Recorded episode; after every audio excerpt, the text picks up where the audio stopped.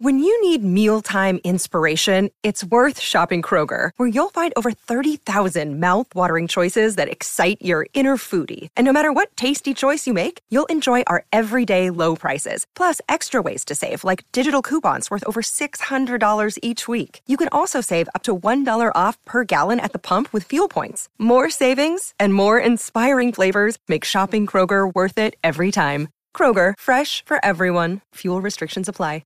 Hello and welcome to another episode of Movie Mastery, the podcast where we watch the movies that you have told us to watch.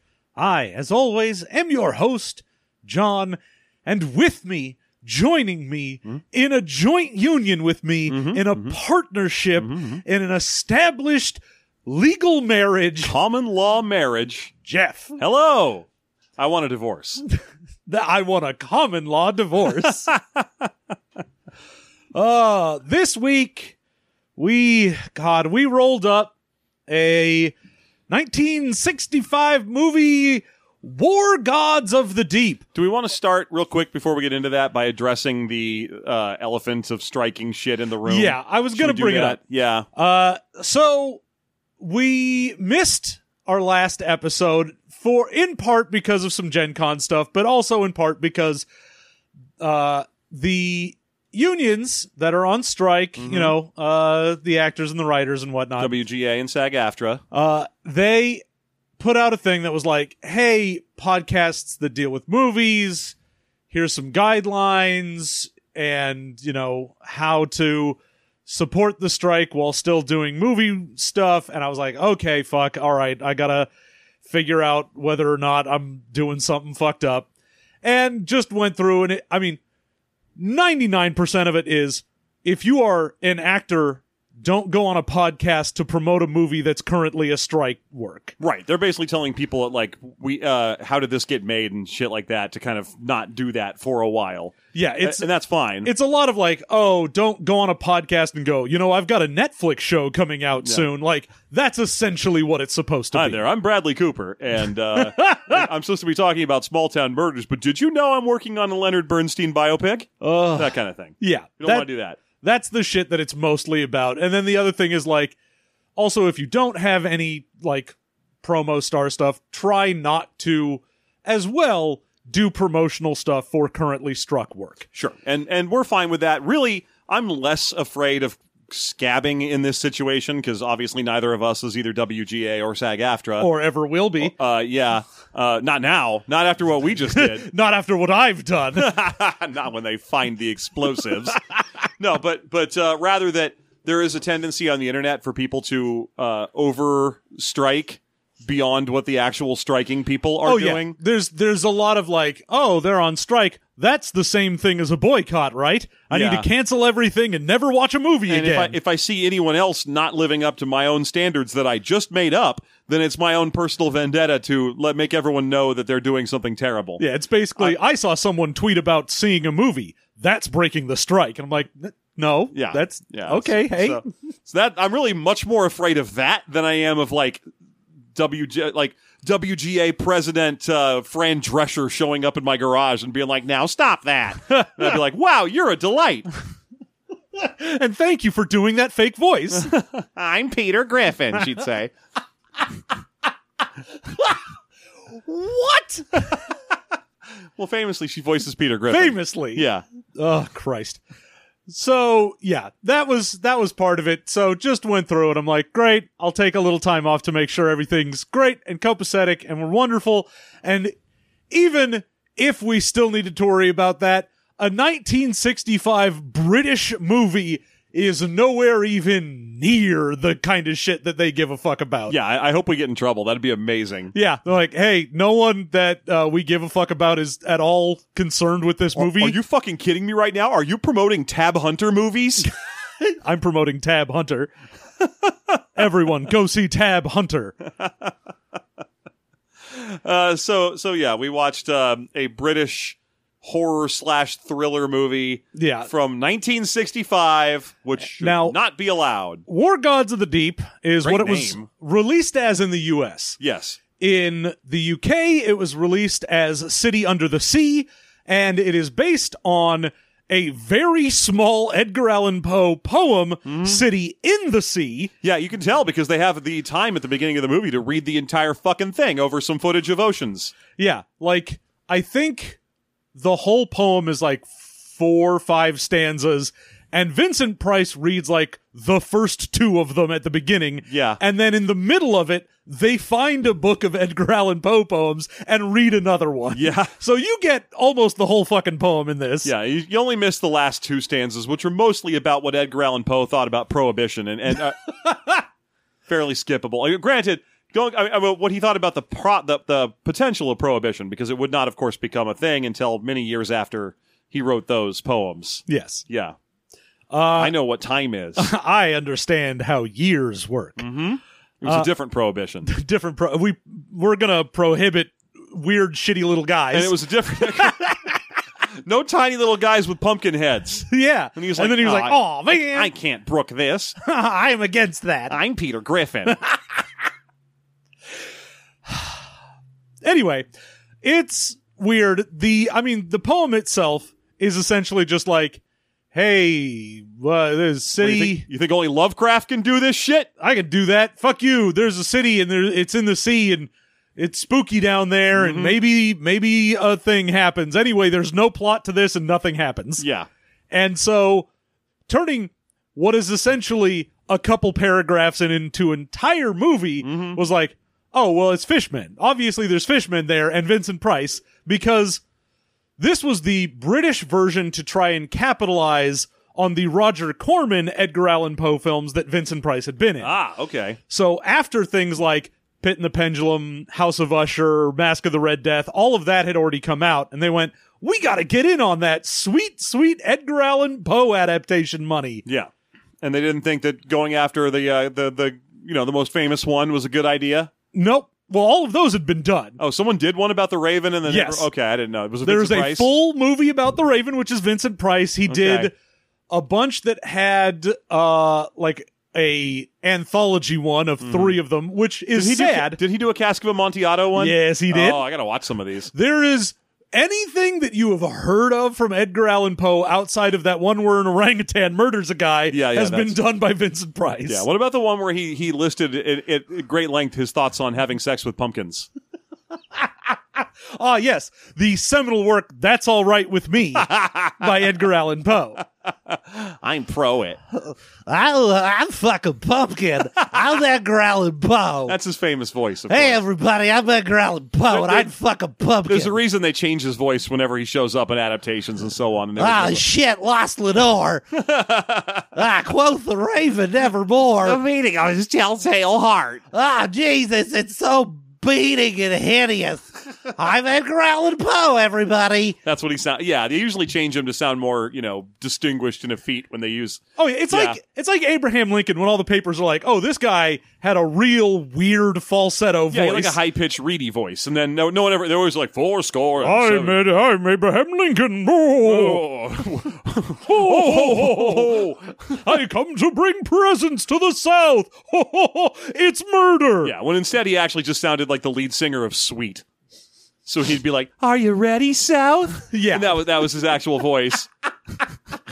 Grant, Sherman. Well, all right, generals. Let's go. Yeah, that's that's what Abraham Lincoln actually sounded like.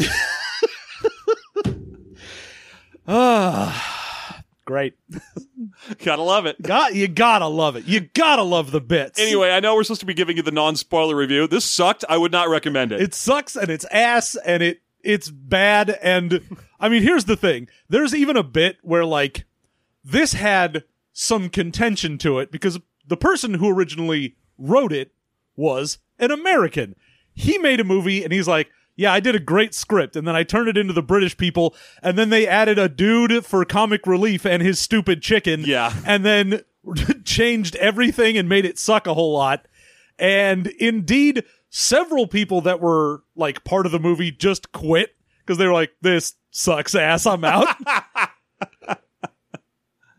Man, I could see just not showing up to work one day on this, especially because it's not shot somewhere weird or anything. It clearly is just shot on the British coastline. no, it's just in the fucking UK. yeah, which means if you you could just not go one day, could wake up and be like, I don't want to go to that fake castle again and be pretend that vacuum pumps are important or whatever. I, I'm just not going. Yeah, I'm Uh, just going to get drunk today. I'm good. Yeah. I'm gonna go down the pub and have a pint. Yeah. So you know, uh, non spoiler review. I, it's one of those movies from the '60s where they were still convinced that extended sequences of people underwater was interesting. yeah, Just oh, that's so it's so interesting. Just show them down there. Just show them wandering around underwater. yeah. We hey, we have the technology to film people in actual water instead of just like putting wavy blue light in the background. You will believe a man can point something out to another man. yeah, it sucks ass. There's the non spoiler review. It bad. However, we were going to play some music and we will be back with the in depth spoiler review for 1965's War Gods of the Deep. We could have had it bad. the desert, you had my heart inside, and you played it. We're back and it is time to start talking about some of those war gods of the deep. God, that's that's fucking title. It's such a promising title. And then Oh this man, movie's you just- see you see that like show up on the screen, you're like, it's a Vincent Price film in War Gods of the Deep, and you're like, yeah, this is gonna fucking rule. I mean, unless you have seen a lot of Vincent Price films, in which case you're like, oh, this has got a bad title. oh no. No, I I love Vincent Price. No, I love him too, but he's in a lot of shitty movies. Oh, he's in a ton of shit movies, but I'll still enjoy them and watch them because it's funny. but this one is straight up like not only is this just glacially paced and incredibly boring with a nonsensical addition, as I mentioned, of a character relief, uh, of comic relief character yeah. but it also has like the bare minimum of Vincent Price, where he just kind of shows up and he's like, "Hello, yes, I'm evil. Anyway, you can go about your business, Tab Hunter. I'll be here in another twenty-five minutes." Yeah, yeah. He's got nothing to do. They they give him they saddle him with the most cliched shit imaginable. Yeah. like, like I could not get over how cliched this character is. Like he's basically just a Captain Nemo with the with the one big difference being that he's doing that fucking vampire thing where he met a woman that's the exact duplicate of someone he knew 150 years ago. So now he's like, yes, I am obsessed with her, for she is a duplicate of a woman I loved in a previous time. And weirdly, like the main plot of this being that, like, oh yeah, this dude under the sea sees a picture of this lady and kidnaps her because it looks like his old wife, and you're like. there is zero minutes of this film of Vincent Price interacting with this woman Not at all. Yeah, at all. Yeah, nothing. There's it's just a fucking pile of parts, and we open on the like John was saying the first two stanzas of that that uh, poem by Poe, and then a body washes up on a beach, and a bunch of shabby type fishermen find him. Yeah. Just a bunch of people in the fucking Cornish coast just hanging out and going like, Oh, wouldn't you look at that body? Oh, isn't that a shame? Oh, fucking shit. Let's get a pint and lava bread. Yeah, it's just it's just that, and then basically they're all like, well, we we have to find him, or someone has to warn the. The young engineer man, and then in the probably the best single part of this movie, he just rises up from stage bottom for no reason and goes, "Yeah, no, I already heard you." It's He's just he the- was already there. Yeah. Like he went and he's like, Oh, what's going here? And he bends over to go look at the dead body, and then they start not even stage whispering, just out loud going like, Hey, this motherfucker sucks, Mm-hmm. and I hate him. He's from America. What a dumb bitch. Eh, I hope he doesn't hear any of that. And he just sort of stands up and he's like, I am less than a foot away from you. right here. I was established earlier. I was seen. I was here, and now I understand you don't like me. You're crotchety old British fisherman. Yeah. I get it. We saved your ass in World War II, he says. He says, And there, and, and then the guy's like, "Well, wait, what year is this set? "Hold on, Hang on, we, we, have we, we even had World War One yet?" actually don't know what year this is." It could be anything. They have electric lights, but that doesn't mean much. There's no cars in the movie. It could be literally anything. yeah, this is I I mean, it gets sort of referenced that it's probably early 1900s. Yeah. Because they're like, oh, they mention 1803 and say it's been a hundred years since then. Yeah. So we got at least 1903 on there. Yeah, yeah, but who knows? Maybe it's 1903, maybe it's 1965. It doesn't matter. Everyone's wearing the same suit, uh, rumply British suits. It looks like nothing. Uh, and that uh, is Ben Harris is our main American hero from Tab Hunter, and he is a mining engineer, Mm-hmm. which I had to look up because what he does and who he is is essentially not established and does not matter. There is one point where he says he's a mining engineer. There's a part where uh, uh, basically that I forget the name of the dude that's like Harold, the uh, the comedy relief. uh, Harold is the uh, yeah, Harold's the comic relief. Herbert is his chicken. So when he comes in, he's like, "Hey, I just found an interesting body. and I need to talk to someone about it." And, and he kind of goes, "Well, are you are you s- quite certain you saw something interesting and you didn't see something boring?" And he goes, "My good man, I'm a mining engineer, which means I have a fabulous eye for detail because any small mistake I mean could cl- cost my clients hundreds, if not thousands, of dollars." And I was like, "Okay, so you're a mining engineer. Thank you for telling me. Weird choice has nothing to do with anything. No, because it will never come up again, which is odd because the entire reason that he manages to stay alive later should have something to do with what he cares about, which is, you know, mining and structures and things like that, but it never comes up and it doesn't matter because nothing in this movie pays off anything. No."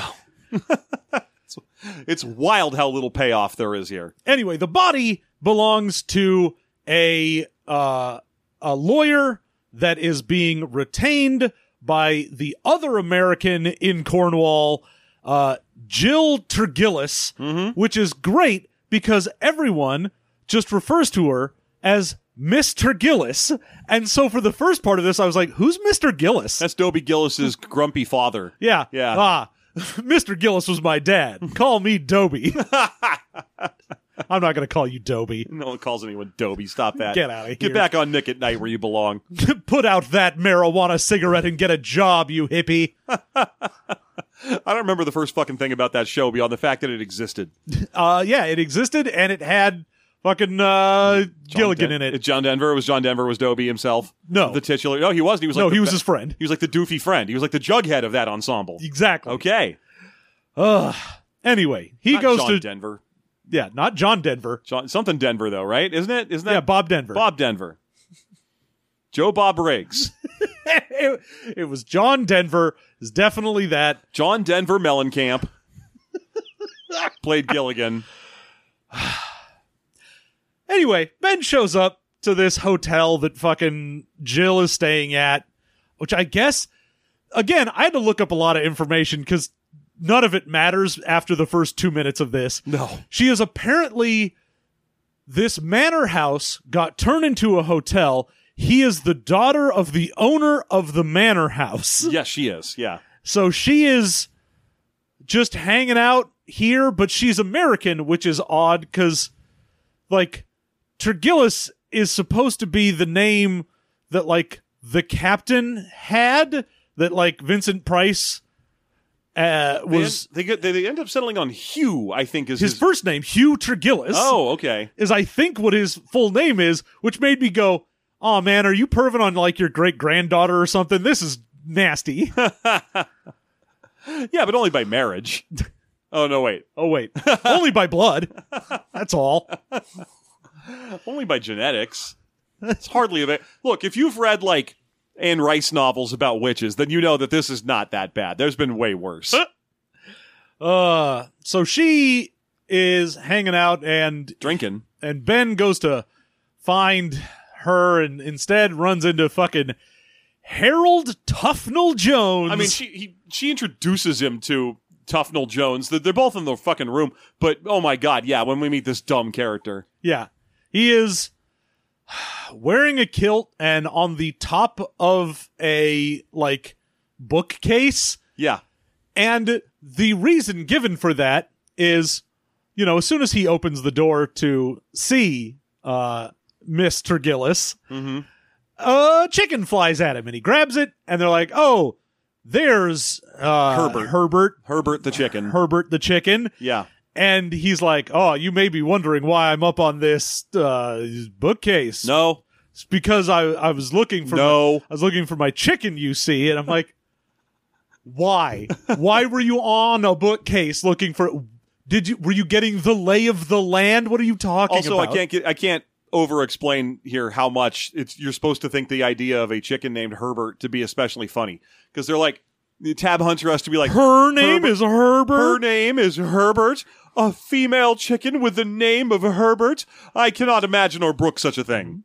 Oh, what a what a wonderful jape! This shall certainly be worth having this chicken along for the entire hour and a half movie. Wait until the fellows in the public house hear of this.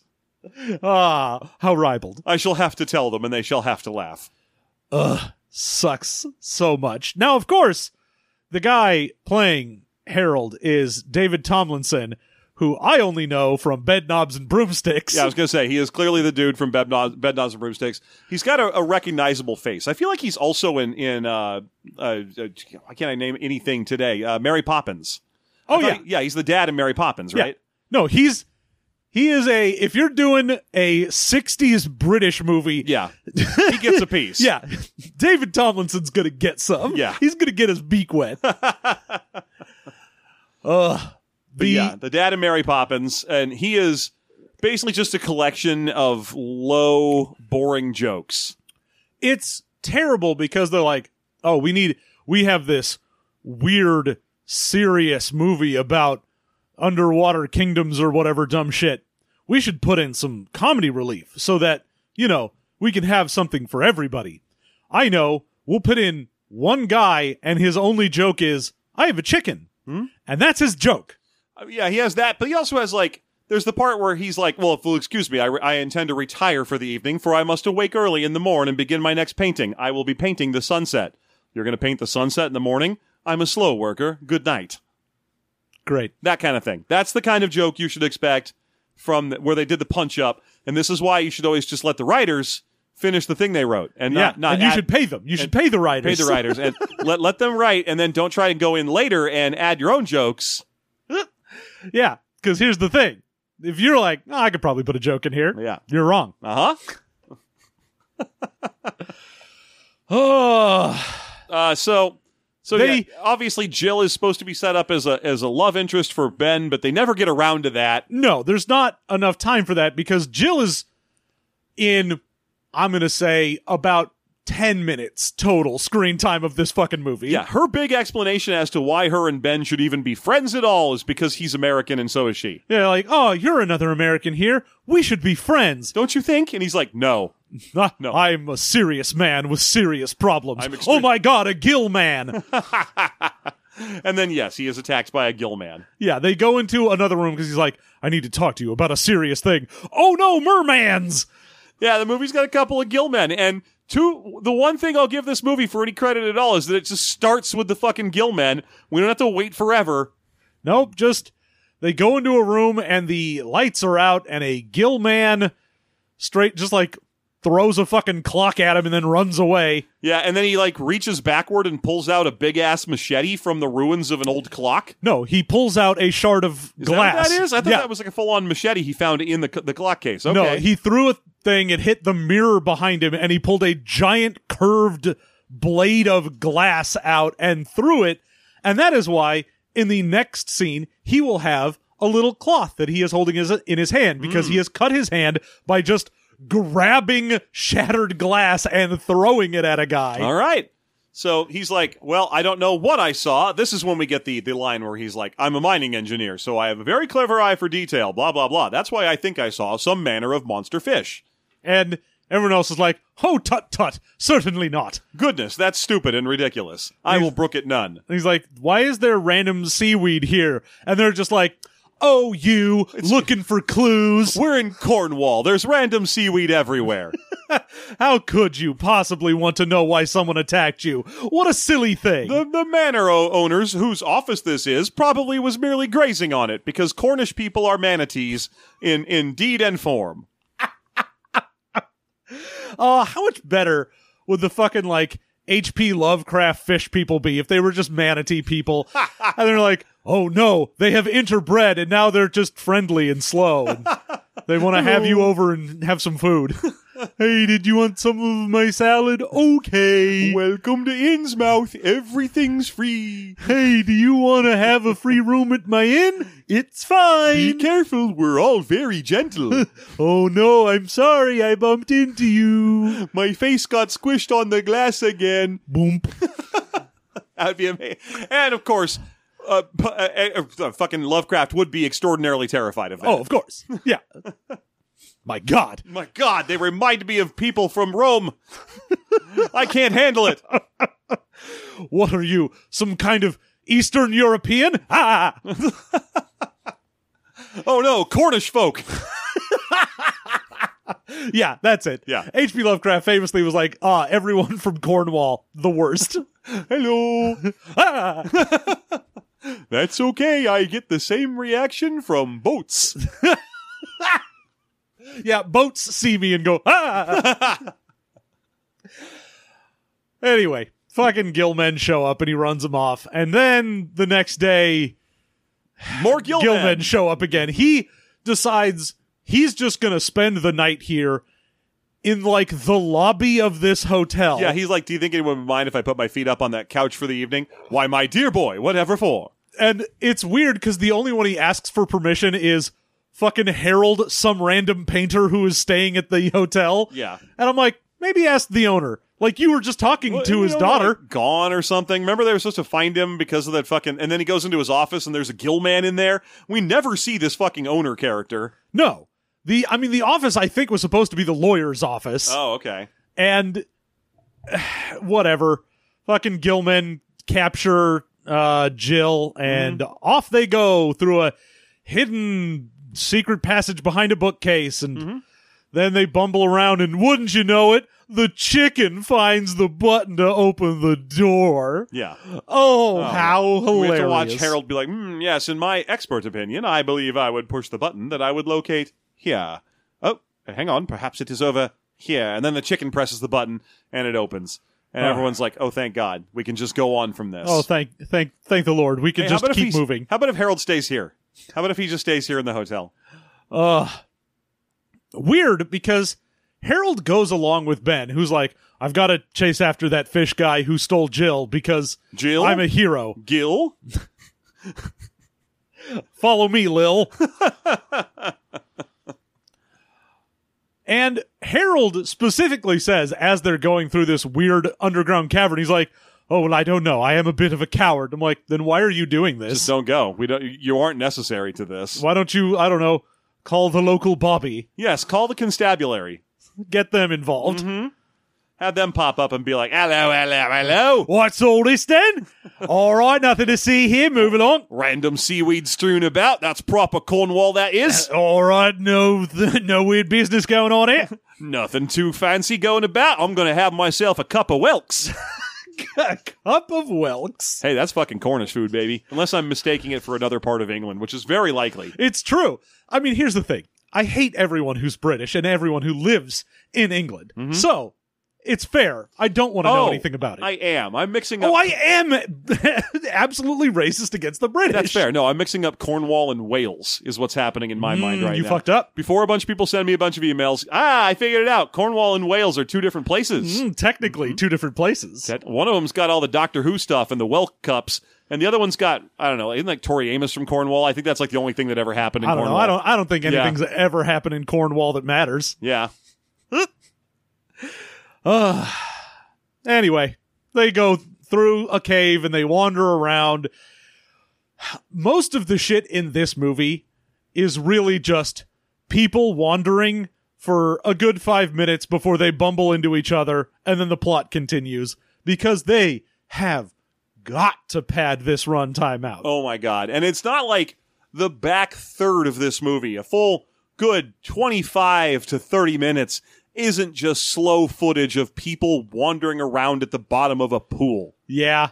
It's sad when you're like, ooh, we can film people underwater. And you're like, I can literally see the top of the water above this guy's head. You are Every time in they- five feet of water. Every time they try and do fancy camera tricks, you can see the top of the pool they're in, and you're like, you shouldn't have done that. Oops, you fucked up. I can see the top there. Yeah. That's right there. I you can see the look- fucking lifeguard through it.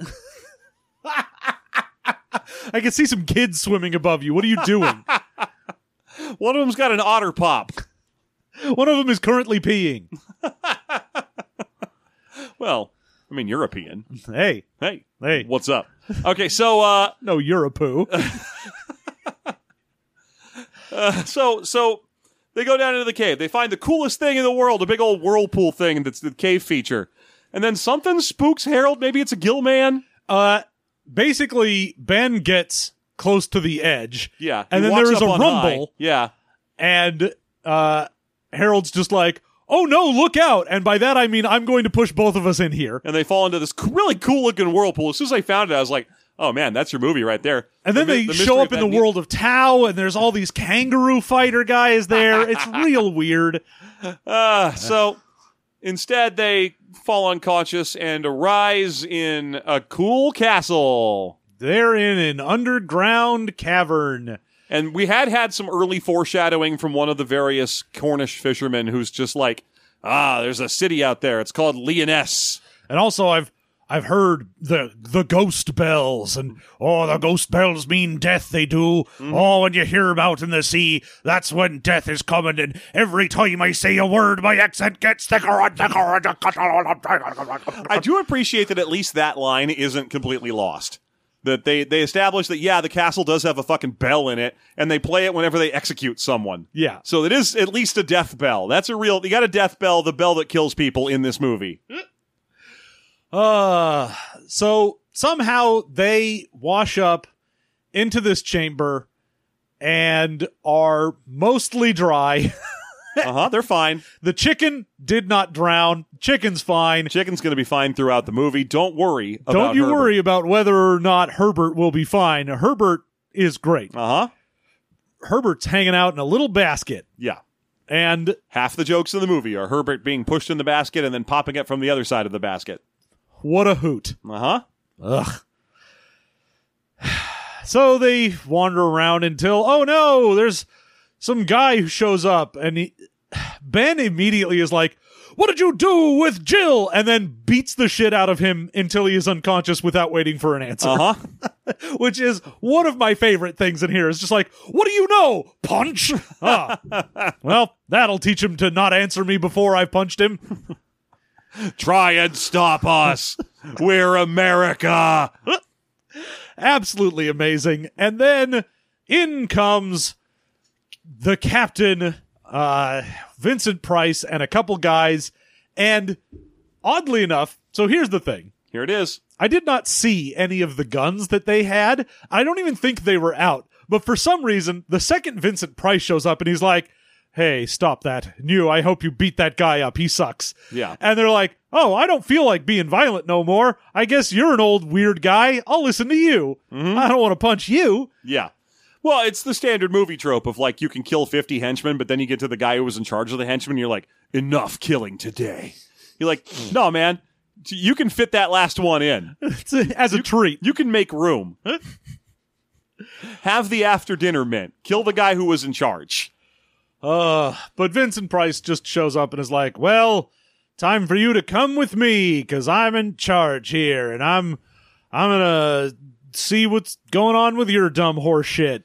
And he is basically just going to slowly spool his way through a bunch of information over multiple times of being like, yes, take them away. Now bring them back. Bring them here. I Now need- take I- them away now again." Put them in a different small room. Put them in the same room. Don't guard them. Let them wander around. It's fine. Guard them, but send our stupidest guard as a gag. Send one guy, make sure he doesn't look at the room. Bring them back. I need to explain another small bit of my backstory that connects to nothing. Now, I will explain essentially the whole backstory that takes about 40 minutes of this movie to finally get all of. Yes, sure. Please do. So, in 1803, Mm-hmm. uh, Captain Hugh here uh, was some manner of nobility. He was a sir, he was a gentleman, Yeah. and he was also, though, a smuggler. Yeah. So he and his band of smugglers were hanging out in Cornwall until eventually a bunch of people showed up to stop them. Yep. To stop this vile smuggling. They ran into the cave system, which of course they knew uh, because they were smugglers. Yeah. It's And- Smuggler's Cove is what it is. and they found a tunnel that led them to this weird underground city. One weird underground city that these guys don't want you to know about. Investigators hate it. Invented by an 86 year old granny. Uh, so they have been down here since 1803 and have not aged because something, something, the air here, something, something, no UV light, something, It's- something. It's got something to do with there's a there's an, a, a volcano immediately off the uh, the side of this underground city. yeah, there's there are some pumps here that were built by basically this being an old Atlantis thing because they aren't the ones who are like, "Oh, we built a city under the sea." They just found it. Yeah. And so they were like, "Okay, this was a city of hyper advanced people. Their city sank, but they built a giant system of pumps in order to make like clean air in this area." and to keep the water out. If the pumps are ever turned off, this place will flood. It's underwater, um, and also it helps pump out the toxic air that's coming over from an, a- a volcano that is immediately adjacent to this city. Yeah, this big underwater like crater volcano that is Uh-huh. there. Hey, it's Kaylee Cuoco for Priceline. Ready to go to your happy place for a happy price? Well, why didn't you say so? Just download the Priceline app right now and save up to 60% on hotels. So, whether it's Cousin Kevin's Kazoo concert in Kansas City, go Kevin, or Becky's Bachelorette Bash in Bermuda, you never have to miss a trip ever again. So, download the Priceline app today. Your savings are waiting. Go to your happy place for a happy price. Go to your happy price, Priceline. And so I mean amazingly, this is just his idea. I mean given that he's like I have no idea how science works or what a pen is, but I assume that the reason we have been alive for a hundred years is because of the gases coming off a volcano. I assume. It's as much curse as blessing. You know, he's all like, "Oh yes, that's just a simple side effect of where we live." I'm quite old, you see. Although it takes him forever to get around to this. Oh, yeah. we have to Again- meet like five different random other characters to slowly unveil all this. Yeah, this is a 40 minute thing because part of this, the whole smuggling bit, is revealed by Dan, a sailor who wants to leave with them. yeah. Uh, but yeah, they are down here and can't go back because not only, like Dan reveals, he's like, oh, you'll be able to get me a pardon for my smuggling that happened over 100 years ago. And he's like, I don't think anyone gives a shit. There's no like, we're going to put you in lock and chain from smuggling some shit in 1800. No one gives a fuck. Yeah, and, and he he's just like, look, I sm- I was a smuggler. I want to get a pass for smuggling, and they're like, what? Did you do like any real crimes? Did you, did you murder? And he's like, nope, just smuggling. Just smuggling. That's all I care about. And but the, it turns out it does that these guys can go outside at night, but during the day when the UV lights are, are brighter, you pretty much drank from the wrong grail, and you you uh, instantly age to thousands of years old and die. Now, this is, again, just a thing Vincent Price says. Because when he's like, Oh, Dan, you fool, you couldn't go up there. You die anyway. And he's like, I've been up to the surface. It's not like I can't breathe there anymore or anything. He's night, like, you fool. No, the sun's UV would age you in an instant. Uh, I'm Peter Griffin. fucking love that you're. I love that your Vincent Price is just Paul Lind. Like No, it is a very reserved Paul Lind. if I was Paul Lind, I'd be like, "Don't go into the surface of the. I mean, you the do a- tingler will get you." You do a really good Paul Lind. but your your Vincent Price is very similar to my friend Drescher. oh, you mean Peter Griffin? Indeed. That's right. I'm Peter Griffin. Ah. so yes, he just tells them that like because we've been living under the sea where sunlight doesn't hit for a hundred years, if you were to be hit by sunlight, you would instantly age. Why does he think this? Who knows? I, I assume it happened at some point in his past, and he's aware of it, and he's kept it. The other problem with all this is that there's the fucking Gill men, right? And he points out pretty quickly that oh, the Gill men are the last surviving members of the race that built this town, and or this castle, and they're my people. I, I take care of them and I, I do what I can to care for them and they do what they can to care for me. They're my folk, even though I'm I look perfect and they of course look defeated and dis- and mutated. They're my and I keep being like, what do you mean they're your people? You're an 1800s British smuggler. You're not an Atlantean. Yeah. You're like, oh, Why are you muddying the water? there's random people who managed to evolve in this underwater city to live underwater and you're like yes and for a hundred years i have been their caretaker and you're like how and Why? why why the fuck would they care It seems like they would have been doing for thousands of years by themselves fairly well before you came along, right? and what are you doing for them exactly but i guess they're like oh they consider me i don't know someone that can take care of the volcano i guess I can go up to the surface at night and bring back toilet paper and porno mags. i get them smokes and they love it uh, and the we find out that I don't understand how he still has a crew because in the 15 minutes that these fucking guys show up, he kills off two of his own men. yeah. Like they show up and one guy is getting sacrificed for some reason. We never find out why, but their means of sacrificing a person is they get chained to a post in a room that at high tide fills up with water and they'll drown. Yeah. And so when they like Ben and Harold first show up here, they see that, try to save him, they can't.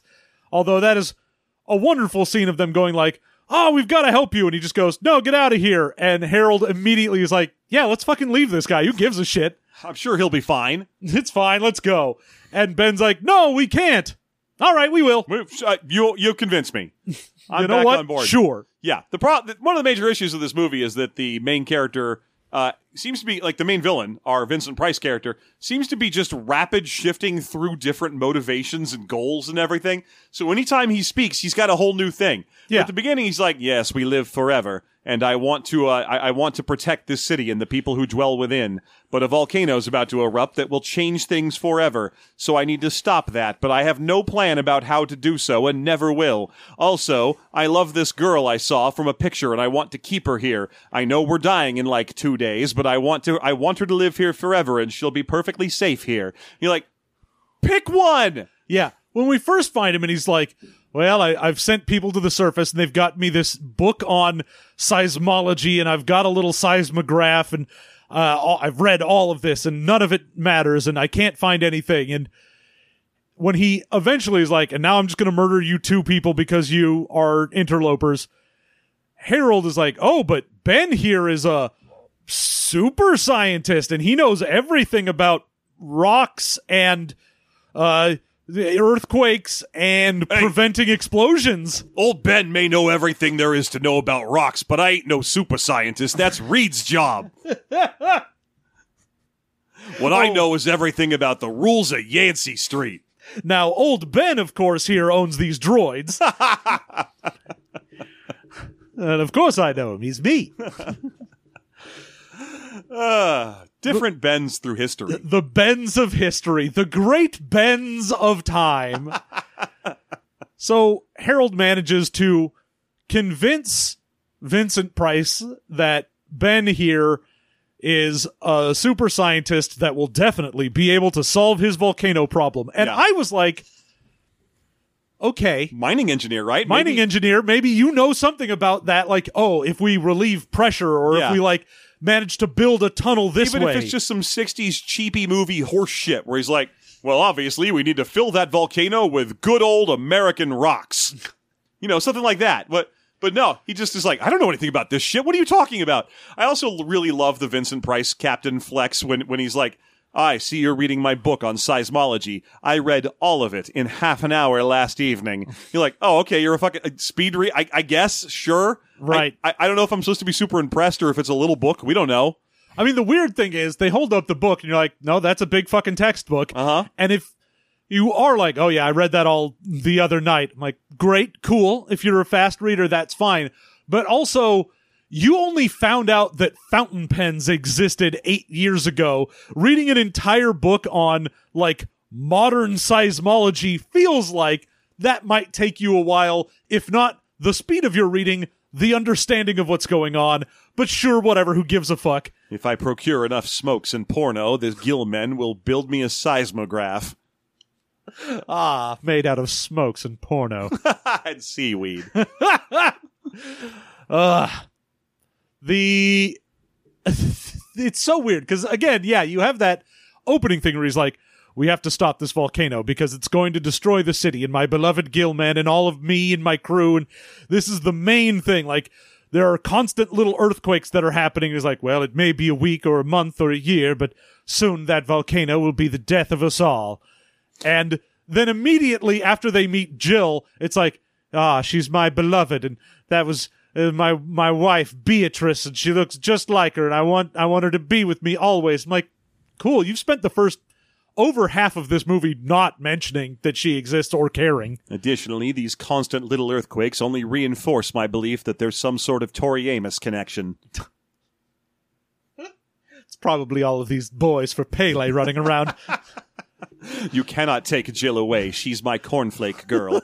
Woo! All right, so So anyway, he's like, "Great, you have I don't know a day to figure out a plan to stop a volcano from erupting, or I'll kill you." Bye. yeah. And then he just puts him in a room. And that's when Dan shows up and is like, R, I be a salty pirate. Except, you know, he actually just has a Cornish accent. Yeah, which he's is- just some random fucking British guy. the, the story behind that that corn the uh, fakey ass pirate accent that we all know and use constantly is that there was one Cornish actor in like the fifties who just talked like that when he was playing some pirate role. yeah, and it became the he big was deal. Blackbeard, and it Exactly. was so famous Yeah. that that became the accent for pirates. So what we have here is just sort of a reverberation of that, where this guy's not a pirate; he's a land-based smuggler. But because he's in an underground city, he's like, "Arr, I'll help yous." You're like, "Oh, he's I talking need pirate." to get I need to get up to the s- to the surface. I I need to get out of here because this place is going to collapse. And you're like, "Oh, all right. I get it. You're a pirate." And he's like, "I've never been on sea in the, a day in me life." but I do love her. How I my, l- my first love. my first love, the song Brandy. Uh, my second love, the drink brandy. my third love, the singer brandy. Uh, I'm sure there's more. Got I and the rest. So my fourth love, Peter Griffin, also known as Brandy. okay, no, she wasn't born in Cornwall. Tori Amos just lives there. Okay, there we go. Great, love it. I knew there was some weird thing I knew about Tori Amos for some reason from back when I was the number one Co- Tori Amos super fan. Oh. Now, we, in addition to Dan, who we meet, that is like, hey, let me tell you a story about how we've been here for 100 years and how the captain loves Jill because it looks like his wife and all, all hate this that fucking backstory cliche. shit. Have you ever like broken up with somebody and then been like, if I see another person who looks like them, uh, I'm like, they must be mine.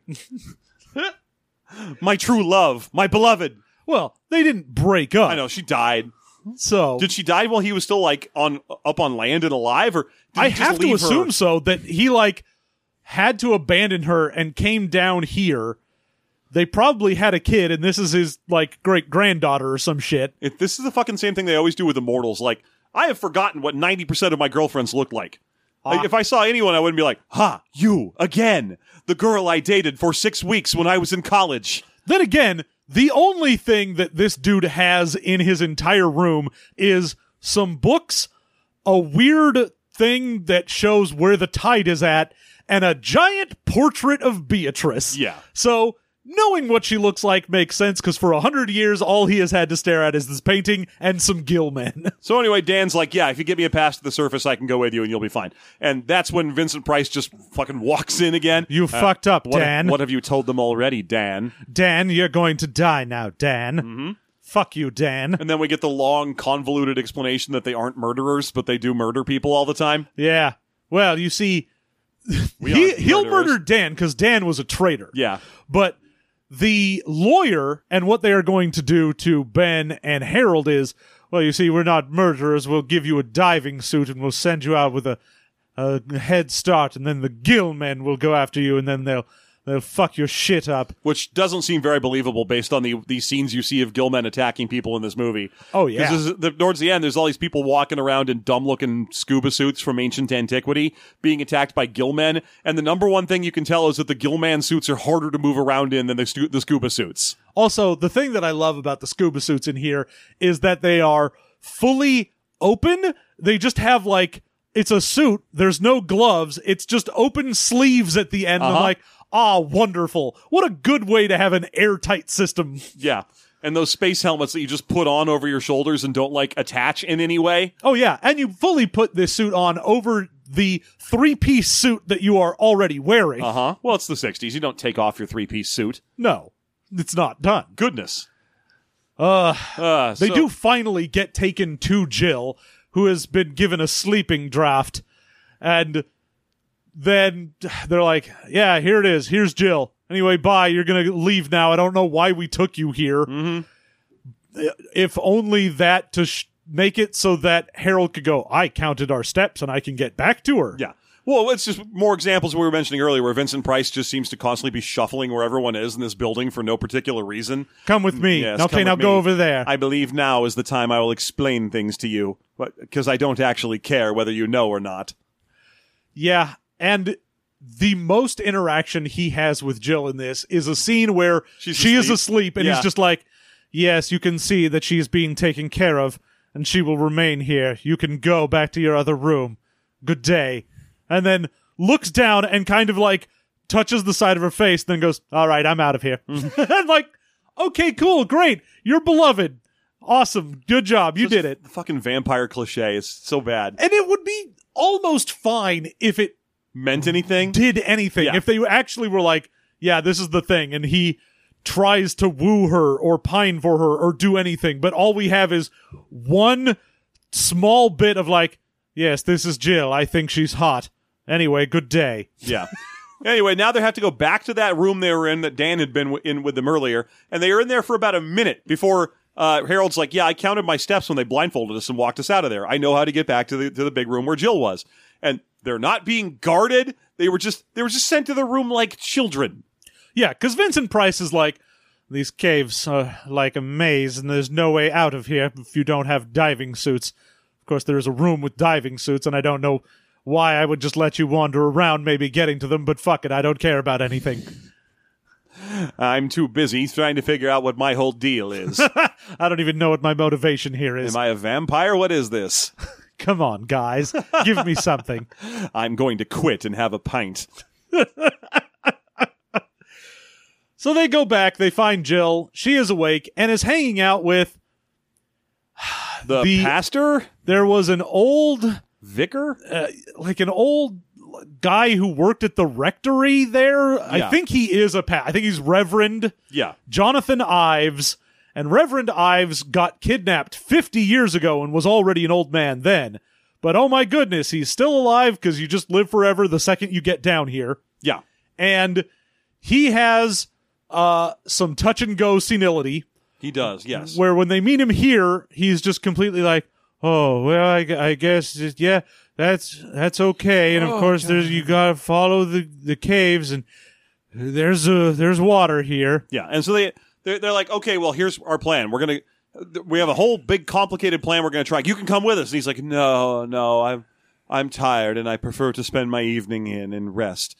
So this guy's like really old, but he's also living in the never ending life cave. So Oh, he it should- sucks that they were like oh we kidnapped a dude who is like mid descent into dementia Yeah. but then arrested it right in the middle Yeah. because he will eventually be completely lucid and you're like god that's gotta suck where Right. you're like oh i've i live forever but i slip in and out and occasionally understand that i know my brain is going Yeah. wonderful what a wonderful place to be stuck Yeah, exactly. So uh, in in this scene, basically they're just like, okay, we're gonna we're gonna retire to our room and figure something, or, or they get chased out again. I think it's actually it's Vincent Price and his goons come into the room and like, ah, yes, I see you've managed to once again make it to this room.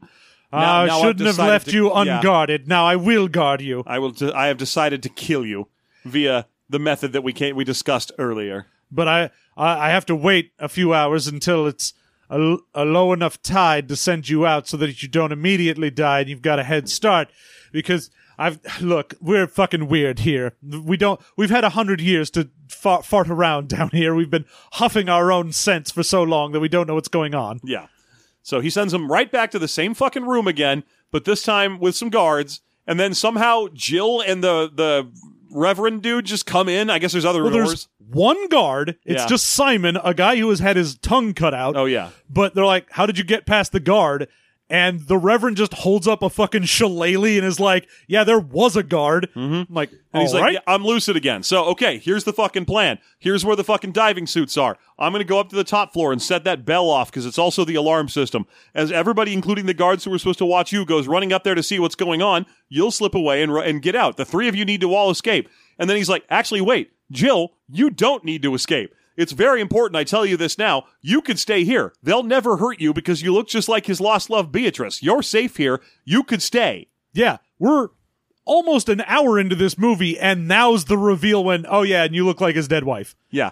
And what's wild is he's like, hey, you're perfectly safe. You can stay here. No, the fucking volcano. Yeah, man, you know, you're lucid right now. You understand that this place is coming down, if not imminently, which it does. Yeah. Then at least sometime in the next year. Yeah. But yeah, he's just like, well, you can go or you can stay, but you two will be murdered if you don't. So it's- you have to It's go. also weird because, you know, he's like, you could stay. And she never even goes like, no. Instead, we just cut to a scene of her escaping with the others. yeah. It's well, I mean, she's like, no, I gotta go with these guys. He's like, all right, cool, I'm Whatever. gonna get out of here. I'm going to stay here because I don't want to go back up to the surface. Probably because I would explode from the sun. Yeah, I mean, I would die from the sun or whatever. Plus, I I don't care, man. This is this Part is of me fine. wonders if this was originally written as, as underwater vampires because of the, we do the lost love cliche, we do the living for, forever Yeah, cliche, killed the fear- by fun- sunlight. killed by sunlight. I'm like, come on, is this is this a vampire movie? it's just vampire movie but underwater. yeah, And the weird thing to me is, I think the you could stay here, Jill thing makes more sense if he's like, oh, there is a dry land pass. Like the way that they initially got down here and how you could get out is during a specific part of tide. The cave, there's a cave system that empties out and you can just walk to the surface yeah. but that's not going to happen for 18 hours and in that time they will murder the two of you Yes. jill you could stay here and wait for 18 hours and then leave And then they definitely wouldn't like tie you up or put a bunch of guards on you or anything once they realized that two other people figured out how to escape and they were in league with you. No, they would just let you wander around and then you could leave in 18 hours when that one passageway out of here opened up. yeah and i would definitely probably be lucid then and show you where that passage is Uh-huh. maybe Uh huh. Hope it's not full of gill men. i mean it wouldn't be it's dry They can go up on land. That's what the start of the movie is. that's true that's true that's true hey hey that's true I know. This fucking thing sucks. Okay, so anyway, they run downstairs and they find the goofiest looking scuba suits you've ever seen in your fucking life. They have seahorses on top of the giant helmets. I mean, it's one of those things where I was like, honestly, whatever. It looks like a goofy, weird sci-fi diving suit. That's fine. Yeah. The stupid thing again is the it is completely open at and has like loose sleeves. Yeah, like if anything's going to look stupid in this movie, it's definitely just going to be the lava from the later sequence when the volcano erupts. Now, obviously, I know your question is, oh my god, diving suits. Well, what's gonna happen to Herbert the chicken? Don't worry, it's inside the helmet with Harold. Yeah, so the lot. Every time we cut to Harold's helmet, the chicken is just sort of sitting there. Yeah, because obviously none of these actors are actually doing any of the diving stunt work. So they have they, all the people in the water have have smoked face helmets, so you can't see into them at all and see what's going on. And what's worse is that eventually they are stalked and attacked by seven or eight other people in the exact same scuba suits. And when that happens, you're like, I don't know who anyone is. I don't know who I, am rooting for. But occasionally you'll get these like close up shots of the three actors standing in scuba suits against a blue backdrop, except in one scene where they fucked up, and you get to see Tab Hunter just standing in a room. Yeah. Just it's a weird shot where he's just standing there with the scuba suit on, looking around, going, "Huh." But you can see like fucking a telephone on the wall behind him and shit. And you're like, wait, did they forget to blue screen this one shot? It's not even blue screen. The background that they are in is it is the room that Vincent Price's whole study thing was in. Yeah. They just did the whole, oh, we project the blue wavy light in the background for it. But you look in the back and you're like, yeah, that's that's the fucking cave room thing that Vincent Price's study was in. That's all this is. Yeah. But you just put the helmet on them and did an extreme close up to try and minimize as much of the background that you could see. I also like the let's let's uh, stretch this out a little bit. Scene after they establish it, yeah, we'll just put fucking he- Herbert in Harold's helmet, right? No problem. But then there's this slow zoom on Herbert's remaining basket that they leave behind. Yeah, they when they get into the suits and then wander off, it does this zoom in on the basket that's just staying there, and you're like, oh no, they left Herbert behind. Herbert was forgotten. And then ten seconds later, when it does the close up on Harold's helmet and you see Herbert in there, you're like, oh. What a fun time this is. Aren't we having a grand old time? It's so many times they set shit up in this movie for nothing. Like the other big one, there's another fucking Herbert setup that goes nowhere. Well, there's a part where Vincent Price is like, "Yes, the gill men bring us our food and sustenance. As you can imagine, we eat a great deal of fish." It has been 80 years since I've had beef or chicken. And then, you know, the, the, uh, Herbert is a chicken. And so you have Harold going, Chicken, you say? And then later, there's a part where he's like, Wait, are you going to eat us? No, I'm no cannibal. What manner of foolishness is that?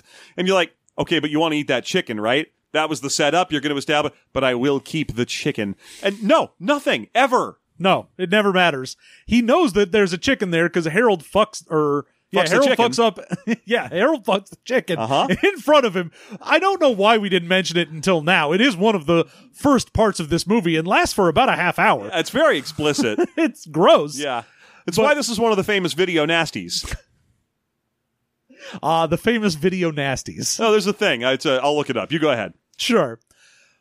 Uh, but yeah, at one point, Harold on autopilot is like, Yes, and I'm Harold, and this is Herbert, and then opens the thing to show the chicken. And he's like, Oh, a chicken? And that's when Harold does his whole, But have you met Ben? Ben the scientist? Mm hmm. But then Vincent Price just sort of forgets a chicken exists from then on, and it doesn't matter because nothing matters in this. All right. So, video nasties was a British term for movies that somehow evaded the censor board process in the 80s in the UK. Huh. And a lot of them ended up either being banned or simply uh, uh, dismi- uh, dismissed out of hand as filth. Uh, but they did include some very classic movies. I think The Exorcist was considered one of the video nasties. But it's still a term you'll hear in use in people discussing British horror cinema of the specifically the 80s and earlier films that made their way to VHS tape. Huh. Yeah. So, that's why. That was why it was in my head. Interesting. Yeah. Great. Thank you. You're welcome. Also, Tori Amos has a home in Cornwall. What a wonderful deluge of fun facts. Uh huh. Let me just close my computer so I'm not tempted to keep doing that. Anyway, the last like 20 minutes of this is just footage of people wandering around in a pool. Yeah, oh, and for it God's sucks sake. ass because all Especially it once is the fucking Gillmen show up. there's no sound outside of Bubbles. bubble. So it's just an entire 20 minutes of watching people slowly underwater trundle around and then And the bubbles sound. The bubbles. I, I- they're supposed to sound, you know, like underwater noise, but they sound like an aquarium. They sound like they just put a mic on an aquarium and we're like, good enough. and they're constant. You know, there's no bubbles on screen. There's just bubble sound. And there is one kind of cool shot. There was one shot where I was like, "Oh, that's neat. I would love to see a movie that does that." And then I remember that there are several movies that do that, where you see one of the three of our heroes struggling along underwater, trying to keep pace, and then from a, from the murk behind him come like six or seven suits that are the same suit in focus, also slowly moving along behind him, and you're like, "Oh, that's actually kind of imposing and scary." because he can't see that, and we can only barely see it. But you know, there was that fucking Kristen Stewart underwater horror movie like two or three years ago that did that exact shot for a different reason. No, Oh, great. So it's been done. It's all been done. Yeah. no, I get it. Uh huh. Uh huh. You see, the bare naked ladies Okay, yeah. are in Cornwall. they moved to Cornwall from Canada. I was they're like the first Canadian band I think of when you mention Canada and music. I'm always like, oh, bare naked ladies. Yes. Ah, yes, the bare naked ladies. Better than Rush. Yeah. so much better. Low bar to clear, I know. I mean, here's the thing Video Nasty would also be a great band name. I'm sure it is one. the Video Nasties would be awesome. I believe it's a Descendants song. Fabulous. Yeah. Uh, anyway, we get 20 minutes of them fucking around before they finally get to a different underwater cavern, Yeah. take off the suits, go into this, Oh, by the way, they're in perfectly dry three piece suits and evening gowns. yes, uh, wander around before the captain comes in with a couple guys. Ben beats up the guys, and then the captain gets buried by rubble because now the volcano is erupting. Yes, and oh my God, do they ever have some like you can't do that on television? Great red gack that comes out of the walls and is supposed to be lava. It's real good. Yeah, Just some real good red goop. yeah, And not even like goop. It just sort of looks like they got red sand and kind of made it muddy. yeah. I thought it was like oatmeal. They're just pouring red oatmeal. Like they didn't even try to incorporate anything that would suggest that it is hot or anything like that. Nope, no smoke, nothing. Not Just e- like two two tones. Like you have some orange in there or something. Just dark red matte goop. Yep. Uh and I don't know why they went into this tunnel cuz the reverend was like, "Oh, you've got to go to this the the golden palace or whatever the fuck shit it is." for all your casino needs. Yeah, they've got the loosest slots. You have to go there. Yeah. They go to some temple or whatever that's right next to the volcano and he's like, "Yeah, you got to go there." I don't know why. I don't know why they have to go to the volcano and not just to the surface, which is 1 foot above them. I, well, yeah, it's But- not supposed to be. but But every time those gill men attack them and start wrestling them a little bit, they t- they tilt the camera to follow the wrestle action, and up there's the pool. it's especially hilarious because they get in there, take off the suits, then Vincent Price and his men go in there. They beat them up. Price gets buried under some rubble and is like, "Oh, get out of here, Beatrice! Be safe!" Bah! Ah, I can no longer be with you. I wish only for your safety. This is the first thing I've ever said to you. Bah!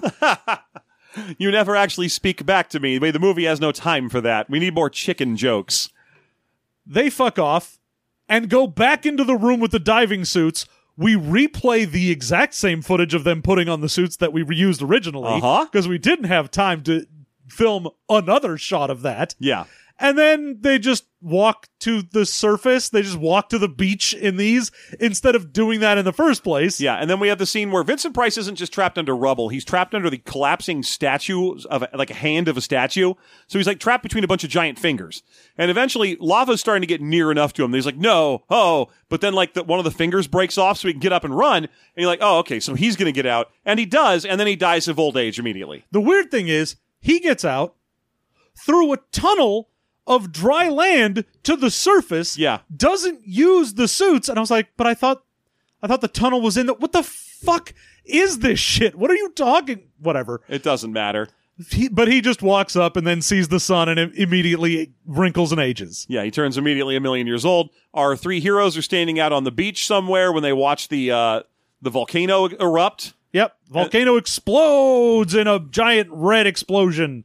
You know, as happens in underwater volcanoes where like a giant like several hundred feet in the air explosion happens could. of red. You know, if that if the vol- volcano was similar to when they were walking away from the volcano earlier, and it was like four or five feet underwater, Oh, yeah. then yeah, that could absolutely happen For sure. Yeah, uh, I, but it's, it's probably more of a deep sea volcano than that. Well, I don't know. I It's could that never. If it's four or five feet underwater, then I feel like these guys would have a hard time evading the UV light enough to live forever in it. Well, they're in caves. It's fine. It's fine. Everything's fine.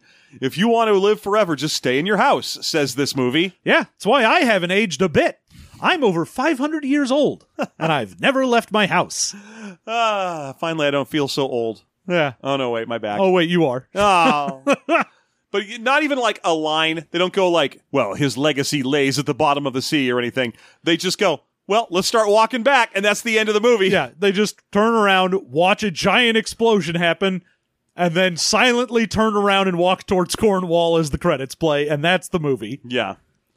And Whew, I what a do think piece the of best shit. thing about the credits is the part where, where they credit the chicken and they just say, and lest we forget, Herbert. As himself Yeah. or herself. Uh boo. Fucking boo. Yeah, you know, the, the end of this movie is not meant to be watched. It's meant to be made out during. Ah. Uh, so that's that's what we're seeing here. It's one of those. It's like a like a let's just make two of these, put them both on the movies at the same time. The teenagers will come in here to make out. I mean, you're not wrong. Given that when this premiered in, I think, the US, it was a double bill with that and ble- Beach Blanket Bingo. Holy shit! All right, yeah, that's That was- exactly what it Oh, was. Yeah, for it was then. a full teen makeout right because Beach Blanket Bingo is the other kind of these era of movies, which is we have footage of teenagers dancing in a restaurant. Yeah, and, by God, that's what this movie is. Twenty minutes of that, and then we set up what the plot is. Ugh. There you go. War Gods of the Deep. Uh, let's let's get into our wrap up here. Let's do our bests and worsts. Oh boy. Jeff, I need you to pick the best thing that happened in City Under the Sea or War Gods of the Deep. Can't pick a performance or something. It's got to be the best thing that happened. Eh, I mean, you pick one good thing. I mean, the best thing in this movie for me is. I, I feel like I said it earlier. Yeah, it's the bit where all the uh, cor- uh, the Cornish fishermen are bad mouthing Tab Hunter. Oh, yeah. and then he just rises from stage bottom and just goes, "Yeah, I was here the whole time and I heard all of that. I must speak with the owner of the manor." And you're like, "How the fuck did that happen?" It's a weird thing to write where you're like, oh, we're going to have a guy show up. And then as soon as he bends over, everyone just ta- starts talking shit about him like he ain't there. I mean, also s- honorable mention for the part where they find the old Edgar Allan Poe book in one of the rooms they're in, and they're like, "Wow, I'll open this to a random page and read the third stanza of that poem you already heard the first two stanzas of," and then the other one of us will go, "Wow, that seems like it's deeply connected to what we're doing." Ha! It probably isn't, though. What a let's- coincidence. Now let's never speak of it again. So weird. Yeah. What's your favorite thing? Oh, I mean, it's a Vincent Price movie. It's basically Vincent Price. I mean, yeah, he's t- not terrible in this because he's still Vincent Price. the thing is, they give him nothing. Yeah. But he's still like his, I'll even say just his entrance when he shows up and he's just like, ah, thank you for beating up my incompetent man. You could learn fighting from him, you dumb asshole. Yeah. Anyway, come with me. And I'm like, God damn it, Vincent Price is great at walking into a room and being like, hey motherfuckers, I'm Vincent Price. Yeah, he fucking rules. There's nothing wrong with that. I just feel like he, uh, out of anybody, he's given the weirdest set of motivations in this Oh movie. yeah, no, the the plot of this fucking blows, and they have given him just weird thrown spaghetti at the wall motivations. yeah, yeah. It's crazy.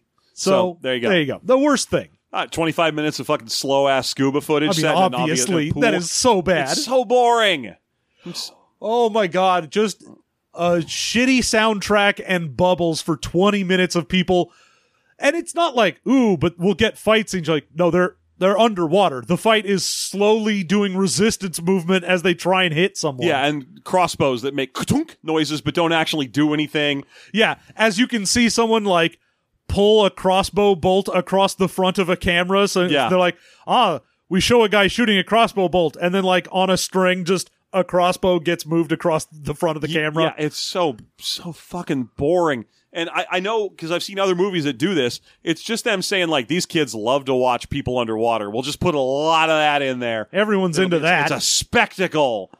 It's, no one's seen this before. It's not. It's just fucking boring and slow. Yep. So, what's your least favorite thing? I mean, it's definitely that, obviously. I think Sure. the other thing, of course, the big one is how is there no room or time for you to establish anything for Vincent Price to do? Yeah. Like, give him at least a scene with Jill. Be like, hey, man, if you want to do the whole, like, ah, I'm a vampire and my lost love has been reincarnated and now I need her because I'm weirdly obsessed, then do it Yeah, that's something. at least do it. Don't Yeah. just be like, oh, hey, you know this trope? Uh, it's here. Moving on. And you're like, you can't just say that we're doing that and then not do it. Yeah, it sucks. So, so yeah, that's fair. That's a, that's a good choice for a least favorite thing. Yeah. Uh, all right. We are going to rate the movie on a scale from zero to five each to give it a rating out of 10. Jeff. One, I mean, I, I got a couple of laughs at how incompetent it was. So there were occasional moments where I was like, okay, uh, but it wasn't like it was actively offensive or anything. So I feel like a one is probably where I want to go. Yeah. I mean, that's basically the only reason it manages to creep to a one. Yeah, is above the half. The half would have to it'd have to have like some deeply offensive shit in it. Yeah. At point five, I would have to have been like, I did not want to watch this. Yeah. Like it forced me to be like, ugh, I don't want to be here. Instead, I was like, yeah, this is in the background. Whatever. I don't care. Yeah, exactly. Like it just was deeply and sincerely boring. So a two out of 10 for War Gods of the Deep. It sucks a lot. Yeah. It's very bad. Cannot recommend it. Uh, thank you so much for joining us for this, though. Yeah. Uh, if you want some more 60s goodness, Yeah. you can head on over to our Patreon, patreon.com slash system mastery. If you join us at the $10 a month level, you will unlock all of our bonus content. You get ad free versions of all of our shows. You get everything that we do, including the TV mastery, which we are just starting up our new season of a retrospective of comic book superhero adaptations for the small screen through the years. in live action, So we are, I assume. yes, all live action. Okay. So we have uh we've got the 60s Batman, the old Adam West coming up this time. So even more 60s goodness for you if you want to join us over at patreon.com slash system mastery and just to put this out there for anyone who had joined and had not heard or gotten any sort of uh, notice, uh, Patreon this past month fucked up. They changed their headquarters and where they charge things to Ireland. Mm-hmm. So a bunch of people uh, had their banks refuse the charges this last month They sure did. and get automatically dropped from all of their subscriptions. So Yep, which go meant- ahead and check that. Yeah, and that's only if you happen to still find a way to listen to our show because they will have kicked you out of the RSS feed in those situations as well. Yeah. Uh, so hopefully, if you're hearing this in the regular format, uh, go check to make sure you're still pledged because you might not be. And even if you aren't uh, and you hadn't been, now's a great time to consider it because we're going to lose a lot of people and we're not going to be able to get them all back immediately. Yeah, Or it- maybe even at all. it was a super big fuck up on Patreon's part, and then they just sent us an email saying, "Oopsie poopsie, we like money more than we like anyone enjoying our business. Yeah, We're their, e-, their capitalists. email really just boiled down to we're aware of this. we are aware, and you should fix it." I'm like, thanks, thanks for telling me you fucked up, and it's my problem. Yeah. So anyway, you know, if you feel like helping us out in a time of great need, that's a great way to do so. Uh, and of course, Regular other than pledges, that, though. you can always rate and review, try and get other people to find the show, tell someone about it, whatever you do. But thank you for joining us for this episode. We'll be back with another episode of Movie Mastery in a couple weeks. And until then, you have a good one.